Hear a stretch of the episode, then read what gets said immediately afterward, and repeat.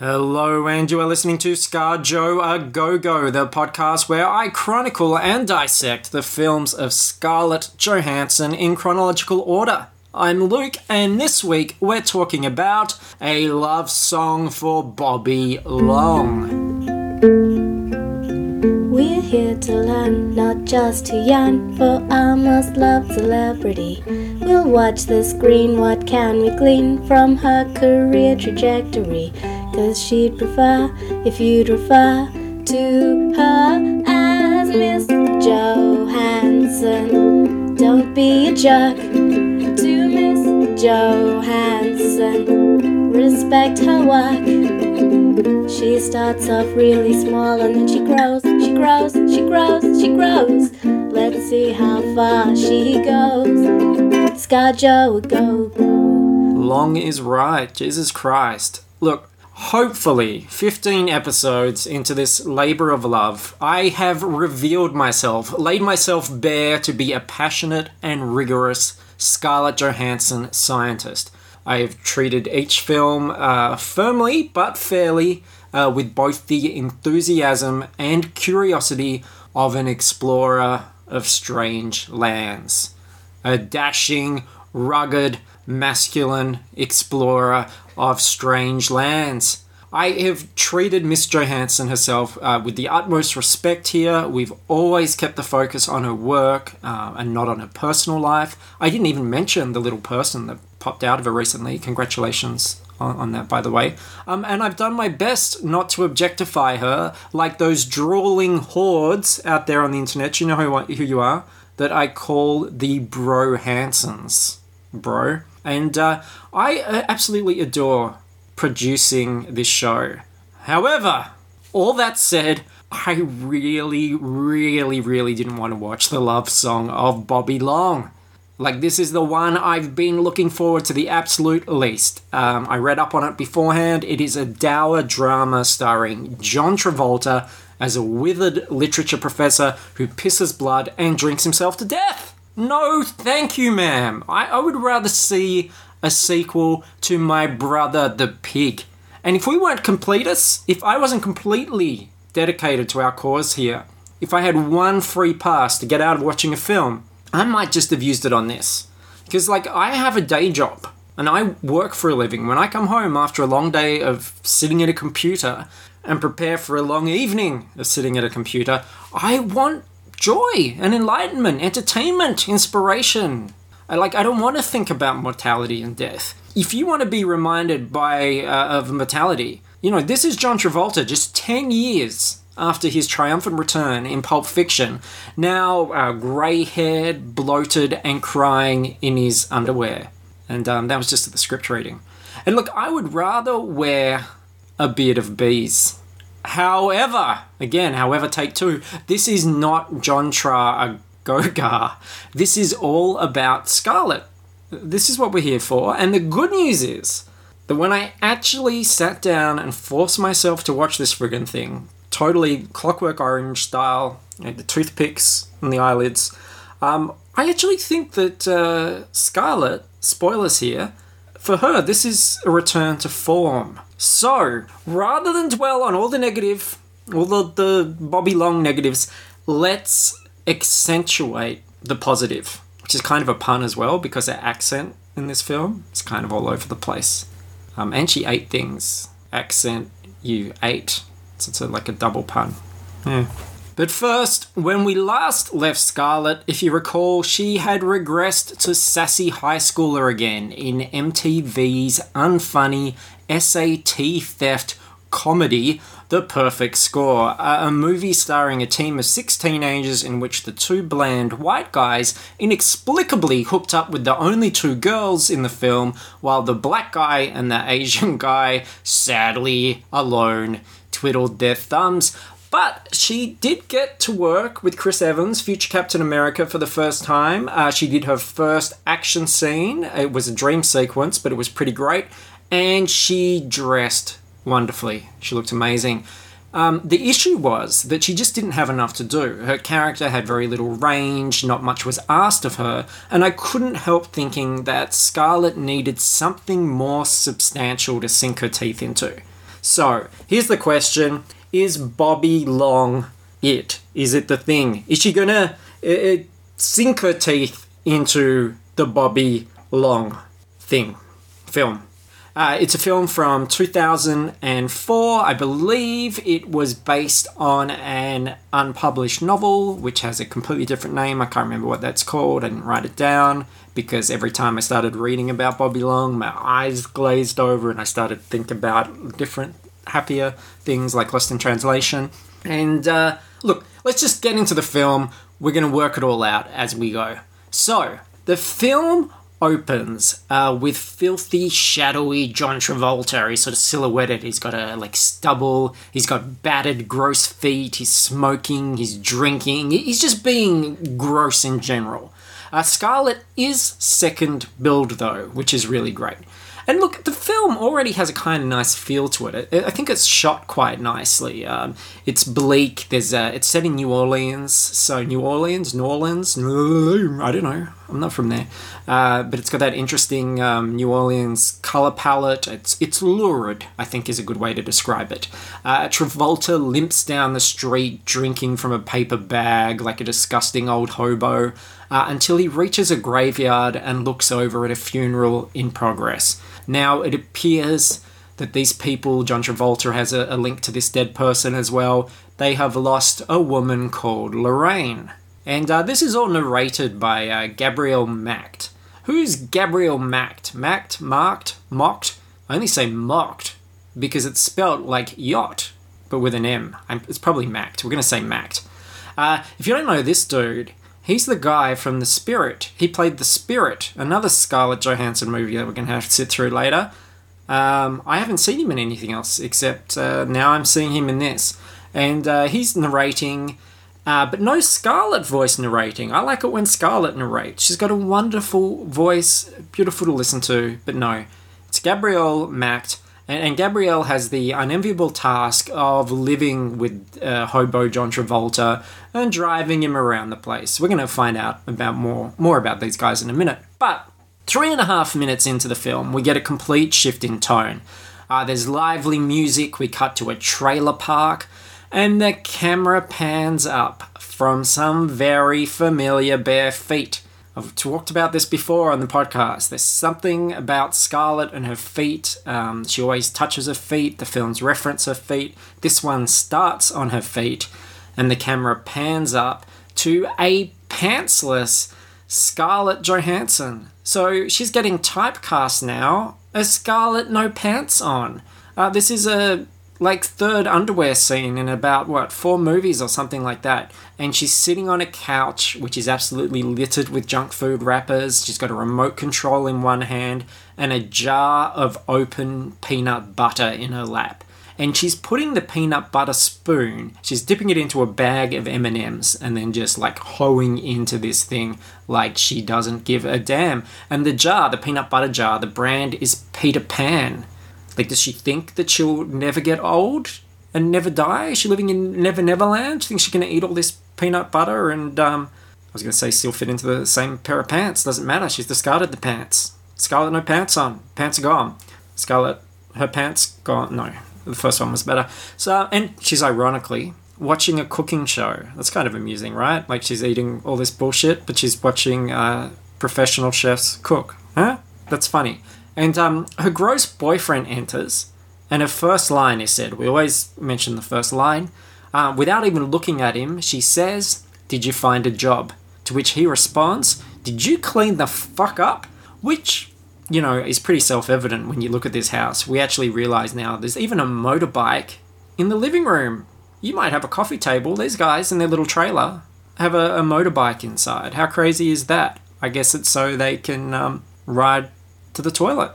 And uh, look, her blonde hair is back, and the fact that she's got this like blonde hair, she's got no pants, she's got an inattentive partner.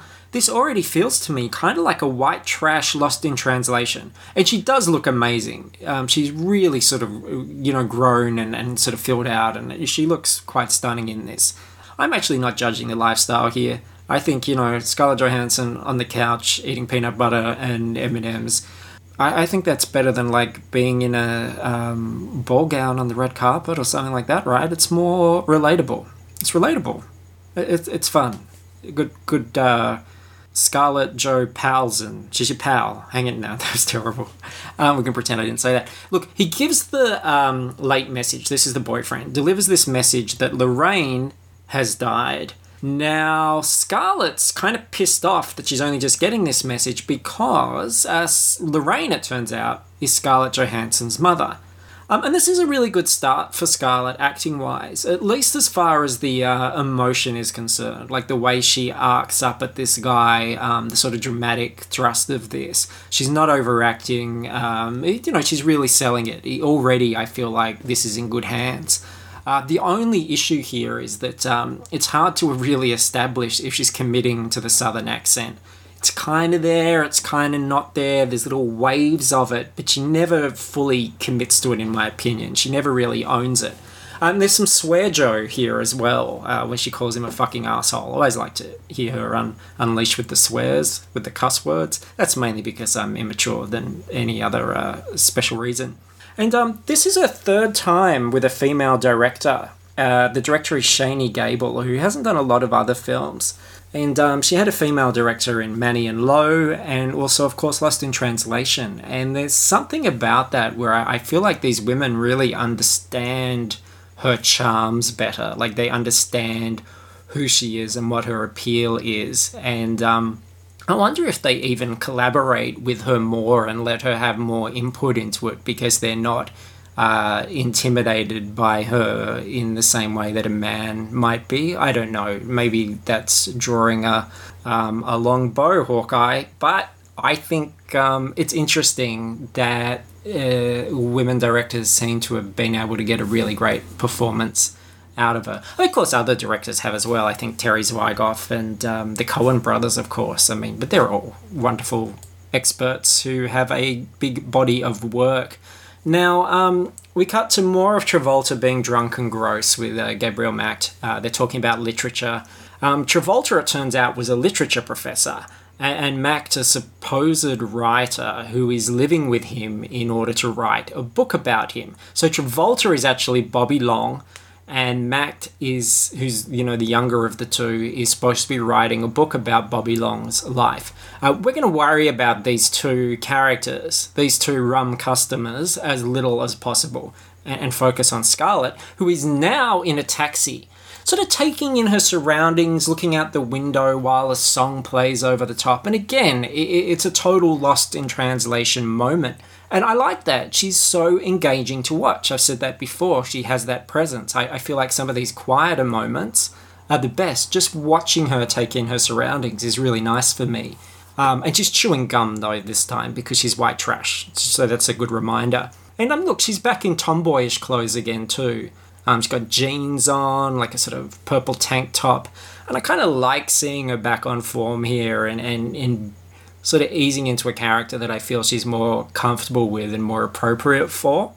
So she goes to her mother's house, her late mother's house, uh, to find that Travolta and Macht, those scallywags, the jackanapes, are living there in absolute squalor. And she's really not uh, impressed at this at all, perhaps forgetting the fact that she also lives in squalor. Uh, maybe, what, there's not enough motorbikes in the living room for you, Scarlett? And uh, she's criticizing their lifestyle just straight away, right off the bat, also forgetting that uh, she eats peanut butter out of her lap. And then a bedridden Travolta. I mean, Travolta's really in a bad way here. He's not looking good. Um, it, it's sort of like if you were. This could be a sequel uh, to Pulp Fiction in the sense that he kind of looks like the corpse of Vincent Vega 10 years later. And Travolta bullshits that Lorraine left the house to Travolta, Macht, and Scarlett to share. They, you know, they each own a third of this house. It's not true, by the way, but that's what he tells her. Um, so look at this. Look at these three characters. Wouldn't this be a great sitcom? Sort of like a dour, depressing version of Two Guys, Girl, and a Pizza Place. Uh, except it would be called Two Alcoholics, a Redneck, and a Shithole. And um, her southern accent really comes out now as she gets annoyed with Travolta. Like, it comes out almost in a cartoonish way in one of these scenes where she's yelling. Um, but then her real voice keeps slipping in. It's interesting. Like, I prefer, I don't know, I like watching her react to things in these sequences. Um, I think it's interesting that she's playing an ill educated character. We don't see that very often. She's normally quite sharp. I really enjoy her performance here, but I think the accent is a problem. And I think it's the director's fault, totally. Now, I know it might seem like I'm always sticking up for Scarlett, I'm always blaming the director, and you're like, oh, come on now. But that's the director's job. You've got to get all these pieces working together in the best way possible. And as a director, I'm sorry, but you are ultimately responsible for what goes out on the screen. The actors aren't sitting there in the editing room. You know, you cast these people, you go through rehearsals. I feel it's the director's responsibility to identify whether or not um, the accent's going to work, if she's going to be able to pull it off, if it's going to look good, sound good. Um, and if not, make the hard decision. How important is the accent? Can we get away without it? Can we dial it down a bit? Um, I don't know what sequence this film was shot in, but it almost feels to me like there's a couple of scenes that may have been shot first where she really pushed the accent, and then they went, you know what, don't worry about it too much, just go back. Uh, that should have been worked out, in my opinion, before the camera started rolling. So I blame you, director. I was I was um, you know praising you before for really understanding her. Now I'm criticizing you for for not you know getting on top of this accent thing. And that's just how we roll here. You know, I'm going to tell the truth, and uh, I'll turn on you. I'll be all your friend, and then I'll turn on you. But don't worry, cause I'm still your friend because it's constructive criticism, and I still think you're pretty great. So more gross, drunk Travolta um, I felt really unclean watching some of this stuff. Um, and then Scarlett, like she, what happened was was she went through her mum's stuff, her dead mum's stuff, and she found a book. She was given this book, and um, she's at a Greyhound lounge, like ready to get on the Greyhound bus and go. She turns out she waits there for a very long time, and she eats noodles and she reads this book. And um, there's a bit of a montage here, a bit of time lapse. Uh, music plays over the top as she continues to eat and becomes more engrossed in this book. And you see her body language change, the way she gets comfortable in the chairs, the way, you know, you can tell she's really enjoying this.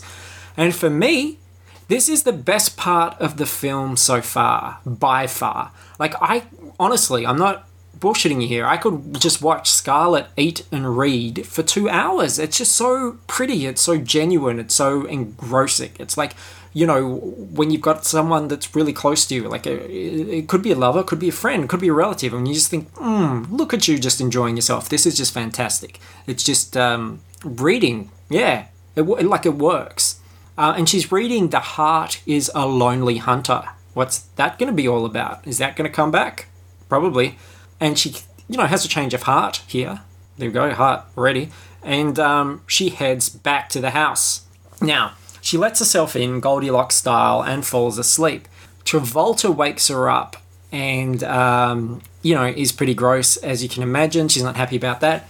And he explains, though, that the book, the reason uh, this book was left, The Heart is a Lonely Hunter, is that Lorraine always felt that it was a story of misfits invisible people.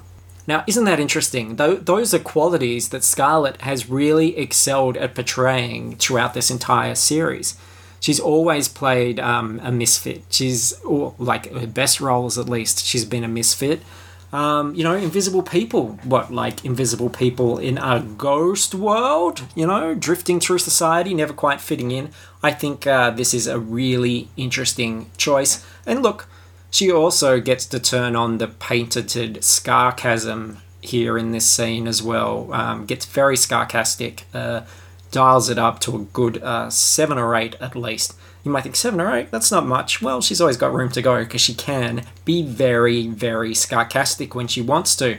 And she says this line like shortly after. It's funny, like most of her dialogue's quite normal, but then occasionally it's a really ham fisted southern thing. And she says, so you all are really into books, huh? Scarlett.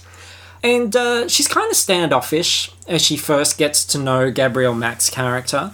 She's got questions still, unanswered questions about her mother and how this all went down and, and how she sort of fits into all this. But it's still the quiet moments uh, that are the best for me. Like as she just continues to explore her mother's belongings and begins to really settle in. A gardener ogles her as she looks at the flowers outside. Uh, turns out her character was named after a flower. Um, her name's Pursy, I think. Pursy Will or something like that. I don't want to get very bro handsome, but I did notice as well, like as he's ogling her, because he's ogling her, and you know it's clear she's very busty in this film and, and in this um, scene particularly. It's like just this sudden kind of like, where did those come from? Like I don't remember this in any of the uh, previous uh, films, and it's kind of funny because the next scene uh, is in a bar and as if to echo my thought, the bartender lady goes to her, she walks in. Dang, last time I saw you, you were teeny. And um, Scarlett is smoking again too, just like in The Perfect Score. And I mentioned in that that she smokes a lot in films, and I wondered if she's an actual real smoker. I'd say this is more evidence that uh, she is a smoker because she handles those cigarettes pretty well. She could be acting, acting smoking, and they could CGI in all the smoke. But I, I think she's a smoker, or was at this point in time, which was uh, a million years ago. And um, then Gross Travolta sings to a bunch of gross people in a gross garden, and Scarlett seems a little taken by this. Seems like moderately impressed for a moment by um, Bobby Long. But then he tells a gross story, and that sort of gets her all riled up. He's um he's talking about pussy, and uh, she leaves, and she flips him the bird. Always like seeing Scarlett flip the bird. Haven't seen it since Ghost World, I don't think, so that was pretty cool as well. Now, Scarlett walks through the woods. She's chatting to one of Lorraine's old pals. Um, very confident starlet Scarlett here. She's got that starlet quality, that like just you know uh, big time movie star sort of thing about her. Like, just very easy to watch, really just owning the film at this point.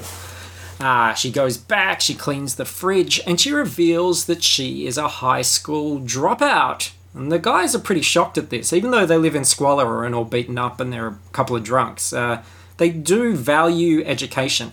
And there's not many American films I've seen where they value education. Um, in fact, The Perfect Score was one of them. So uh, that's kind of cool. Uh, we like that. She renovates the house, she paints, uh, she smokes, she looks good. Uh, and I said the acting's good, but the accent still keeps dipping out. Um, but I love seeing her, like, as she starts to dig into the house and um, like they don't want her there she doesn't want them there but she starts to like sort of dig in and kind of claim her territory I really enjoy seeing her like sitting like a badass. She's got her feet up. She's got this pissed off look. She's eating her peanut butter and M and M's again, um, and she totally stands up to John Travolta. Like he's trying to really like put her off and get her out of here, and and she just goes like head to head with Travolta. And I mean, this guy has been acting for a billion years he was back in Welcome Back Kotter with all the, you know, up your nose with a rubber hose. Um, he had a real pussy wagon. He, he did all this stuff in the past. She doesn't give a shit. She's right up in his face, screaming at him, and I actually think gets the better of him. And I thought this was pretty awesome, actually. It's sort of that moment where the film kind of sparked to life for a second for me. And he tries to get her back, like, you know, he, he's on the back foot, so he's like, all right, well, I'm coming back at you. Comes back at her, sort of nastier, and she steps on his sore foot and pours um, his drink all over him. You know, she's yelling at him to the point where she's about to, to tear up. And I thought this was an excellent performance. Like, I really loved this. And this time, you know, that, that's why I think this was shot in a weird order where they experimented with the accent because now when she yells and swears, um, you know, the accent's really not there. It's normal Scarlet voice, but it's just so fucking great. Like, such a relief to me because I didn't enjoy the, the first two films, and I'm not really enjoying this one story wise. I'm not invested in the story, but I am invested in her performance, and that's why we're here. So it is good to see her back. Calmer times now, change of pace. Uh, now she's hanging out with Matt. They're chatting on the porch she's doing that great obsessive compulsive kind of thing I've seen her do before. She's fiddling with her hands and she's like rubbing her knee. She's looking around distractedly, like not looking him in the eye as she talks to him. And um, aspirations, she says if she could do anything, she would work in a hospital. That would be her dream. And in the last film, she wanted to run a no kill animal shelter or do porn. This time it's a hospital Both films, neither of those dreams pay off or are mentioned again, but isn't it sweet that uh, she has hopes and uh, aspirations? Now, here is the origin of a famous GIF. Now, this is the, the shot that I, for some reason, thought was in Girl with a Pearl earring, but is here instead. Uh, walks into a room and he walks in on Scarlett post shower with a just sort of quickly wrapping a towel around her. And then this is like this famous Scarlet side boob um, thing, which is a gif all over the place. And she really doesn't seem to be perturbed by this. And in the context of the film, it is incredibly brief. He just says, Sorry, you know, I forgot a, a woman um, works in here, but I guess, it lives here. But I guess it sort of seeds um, this spark of attraction on his behalf. Um, so it is very brief. It's kind of been put out of context and uh, blown out of proportion, um, which is what the internet likes to do.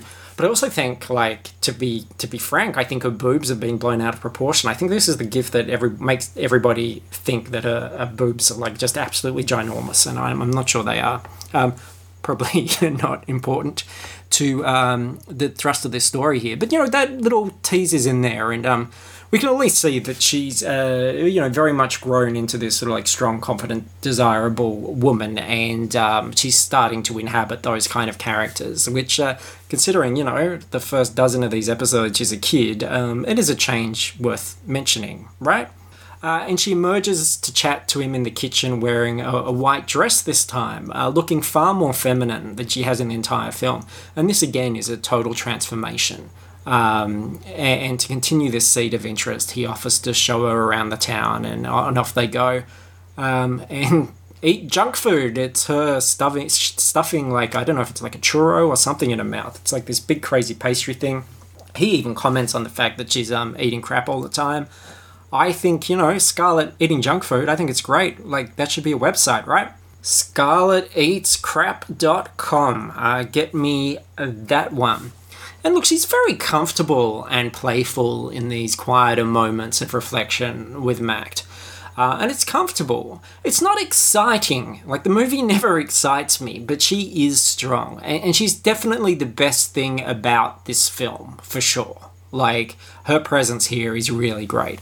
And um, it's here she decides she wants help getting her GED. She wants to be educated, and then she goes home, she starts reading uh, Steinbeck. I'm telling you, someone put together the eating and reading edit. This would be a perfect like 10 minute film of just eating and reading. You don't need the other uh, hour and 50 minutes. So um, Travolta ups the ante and gets her accepted into a high school. And um, I'm thinking, like, she cannot escape high school. This poor girl. Uh, at least they don't show her the scenes of her in high school. They don't appear in the film. But she does start to go off there. And um, when they think about the possible subjects that she could do, the very first one mentioned is French. And I thought that was interesting as well because, um, I know, since in My Brother the Pig, when she's described as a Francophile and he's looking all that stuff on up on France, I, have been really aware of all the French references that have seeped into the film since. And, um, of course, in her personal life, the father of this little person is from France. So, uh, there's something there. Like, I wonder if there is. Is it all coincidence or is this a sign of collaboration?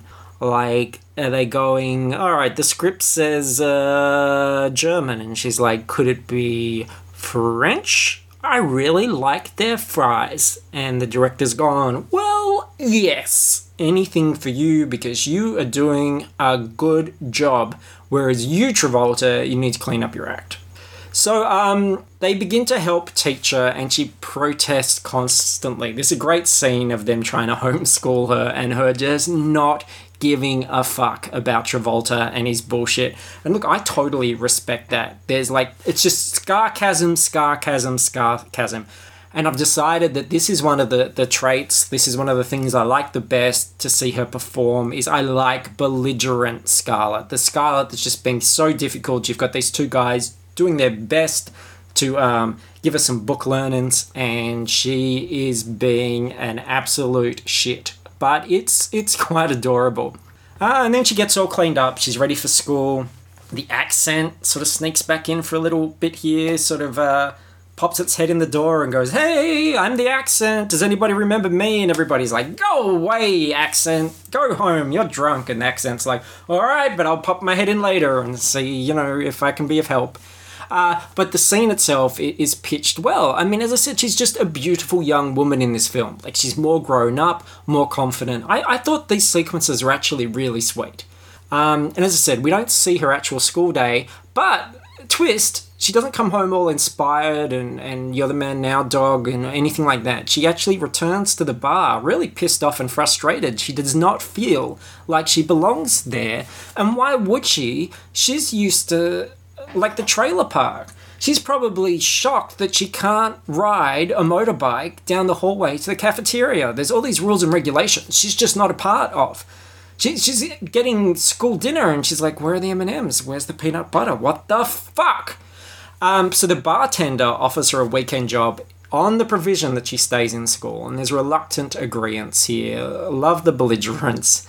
Um, and look, time passes. She's reading more. She's writing answers on her hand. Is this a throwback to uh, Home Alone 3 where she wrote answers on her foot?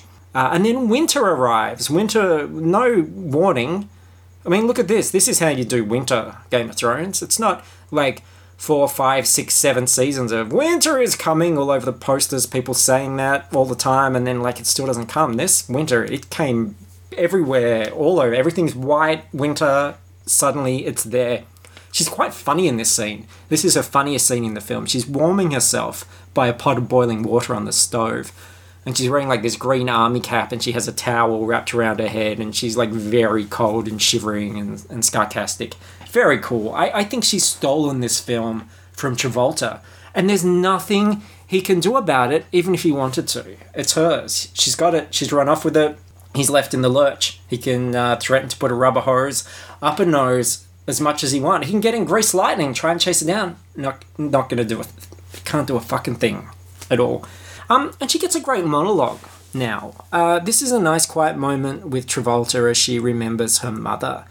And like it turns out, her abs- her mother was um, absent a lot, in, um, and this was in order to pursue a showbiz career. She was a singer, and uh, I thought that was interesting. Like, that's the challenge, isn't it? I mean, this is a challenge now that Scarlett is a mother. She has to think about. She's still got a career to pursue, uh, but she's also going to have to juggle a baby. And um, she probably didn't think when she was making this film that this was going to be a pressing uh, button issue, hot topic thing. I don't know what I'm saying, but you know what I mean. She didn't think this was going to be a thing that she would have to deal with. She was all young and, and full of. Um, um, lollipops, but I have no idea.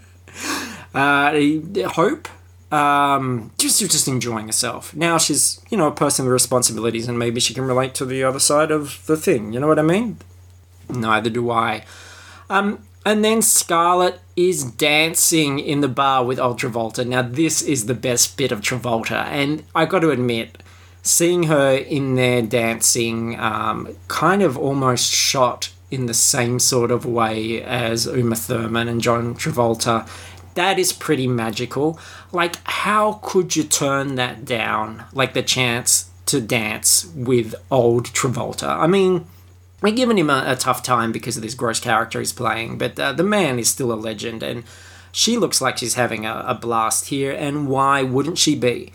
And um, you know, you already know if you've ever seen a film before, things are suddenly so good now that something horrible is destined to happen. And yep, sure enough, um, all this drunken drama unfolds at the dinner table. They're still at the bar between Travolta and Mac and their shitty, complicated, fucked up past.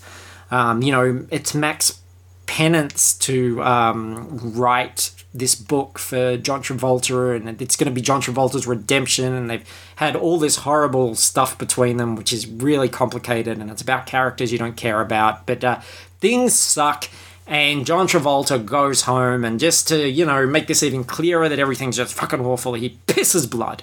That that's how just terrible everything is. He just pisses blood everywhere. Um, and Scarlett comforts him. He's in his underwear, and, and, she snuggles with Mac by the fire afterwards, and they have another sincere, quiet moment. And look, it all comes out. You know, Bo- uh, John Travolta, Bobby Long, he beat up a guy that slept with Mac's girlfriend, and then uh, John Travolta's son, or Bobby Long's son, was hit by a car and killed, and they've all just had such a miserable experience. And, you know, Max and Scarlett end up falling asleep together. Um, they're embracing, they're by the fireplace, but it's all innocent. You know, they're, they're in a different place. Um, Max actually, his character's sort of interested, sort of has this thing going with this older blonde woman who hangs around the bar a lot, but um, you know, he's sort of interested in Scarlett as well, and, and Scarlett kind of antagonizes this older blonde woman, and it's like, you know, will they, won't they, will they, won't they? She, he kind of likes her, but it's, it's just all kind of, yeah. It's innocent at this point anyway. And look, then it's Christmas. It's Christmas time and um, kind of their last happy moment, I suppose. Uh, even in pigtails here, which is a whole lot of fun. And look, they're all getting along, or at least have accepted each other somewhat. And um, I guess, you know, this really continues that Scarlett trademark of having more of an affinity with the male characters, uh, particularly the older male characters. This has happened throughout all of these films. And again, just as in the films before, all her female interactions um, are antagonistic. Uh, the relationship with her mother wasn't great. The relationship with this uh, woman that likes Mac isn't great. So it's always she's cool with the men, not so cool with the women. And I wonder if um, because she's played that role in fiction so much, uh, because we're so seduced by fiction and uh, you know we're pretty dumb people as audiences of films. We just accept everything and think it's like you know we blur uh, fact and fiction. I think maybe there are people that think that she's like that in real life and i don't know if she is or not. I don't know anything about her in real life as a person. Um, but I, I, think that you know it has coloured some people's opinions. I talk to people sometimes and they're like, "Scarlett Johansson," But you know, I wonder if it's it's because of uh, these characters that she plays. So look, um, pissing blood Travolta. He's still pissing blood everywhere. He's like a big red sprinkler system. Um, he goes to the doctor finally. I reckon maybe he's got a bad case of Saturday Night Fever or something. But um, Scarlett dolls herself up for a night out with a new guy. It's a different guy now. She's not with Max. She's going to see a guy close to her age. She's in a dress again. She's thinking about college.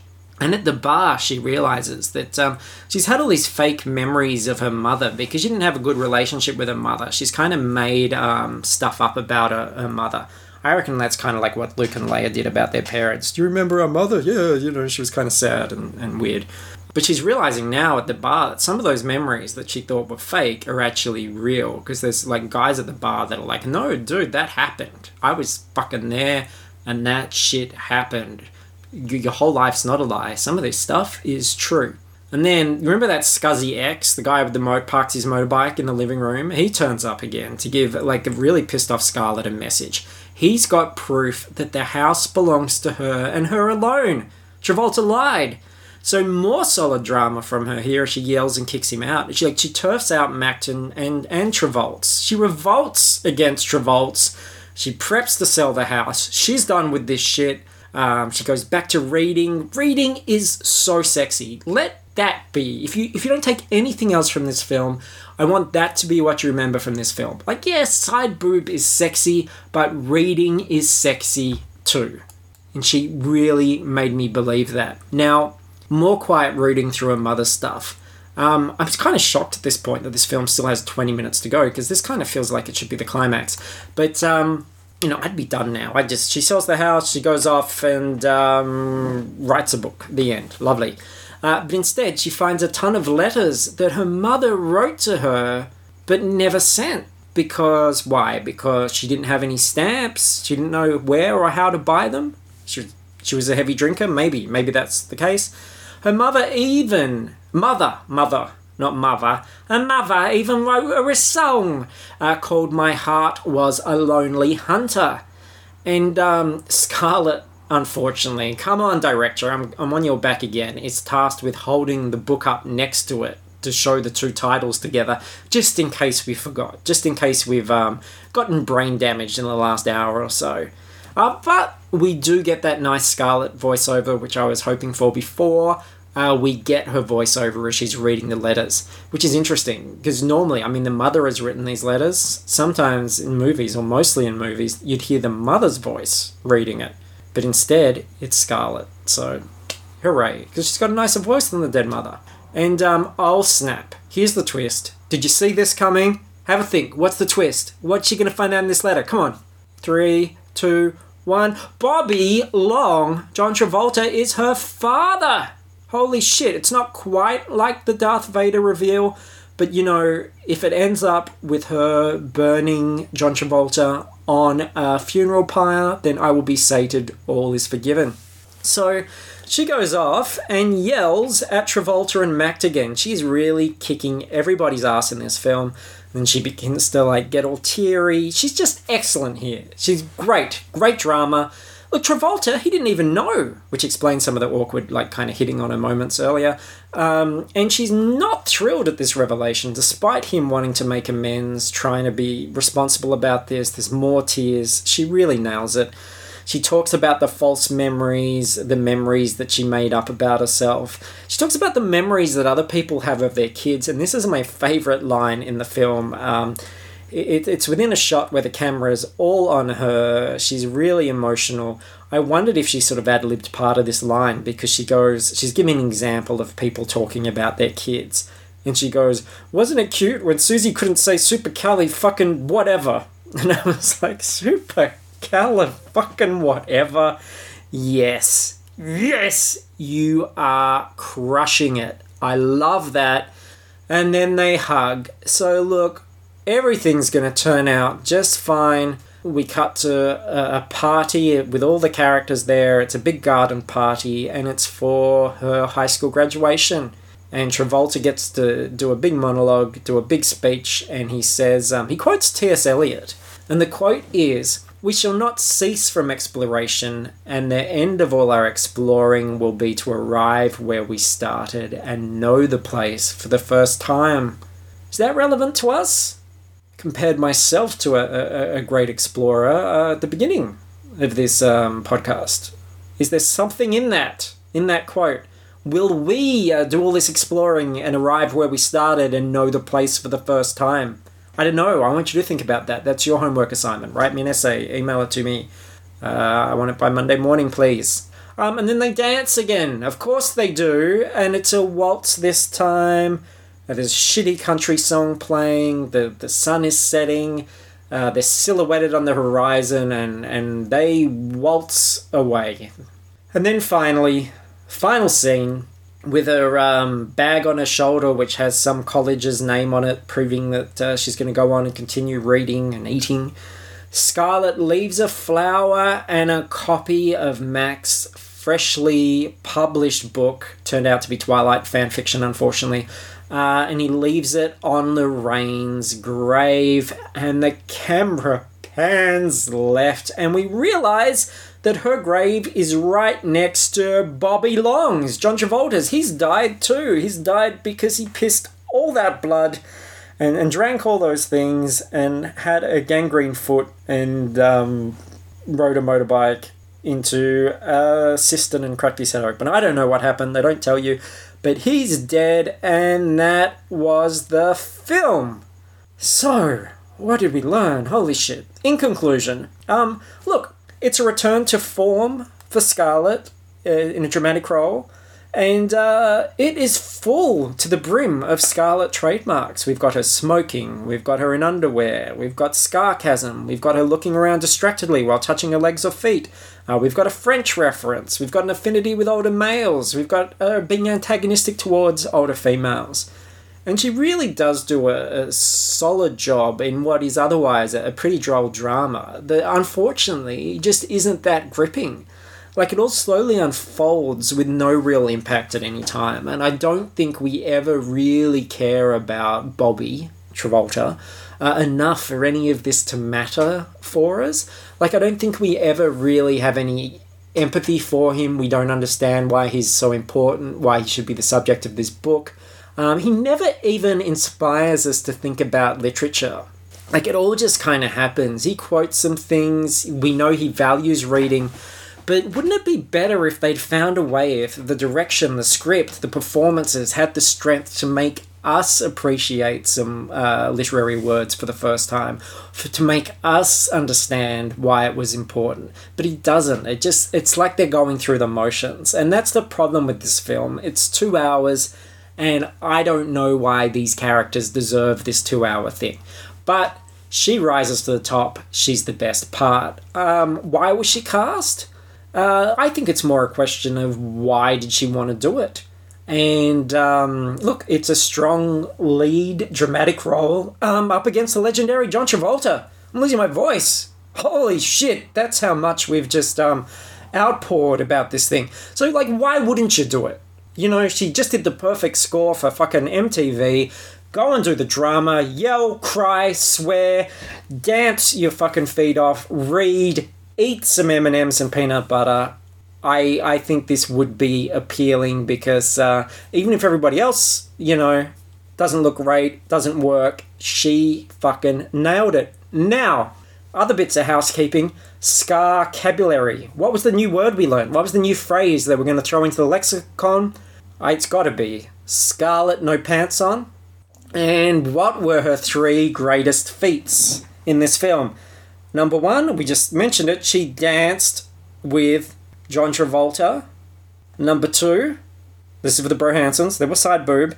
But number three, she made eating and more importantly, reading fascinating.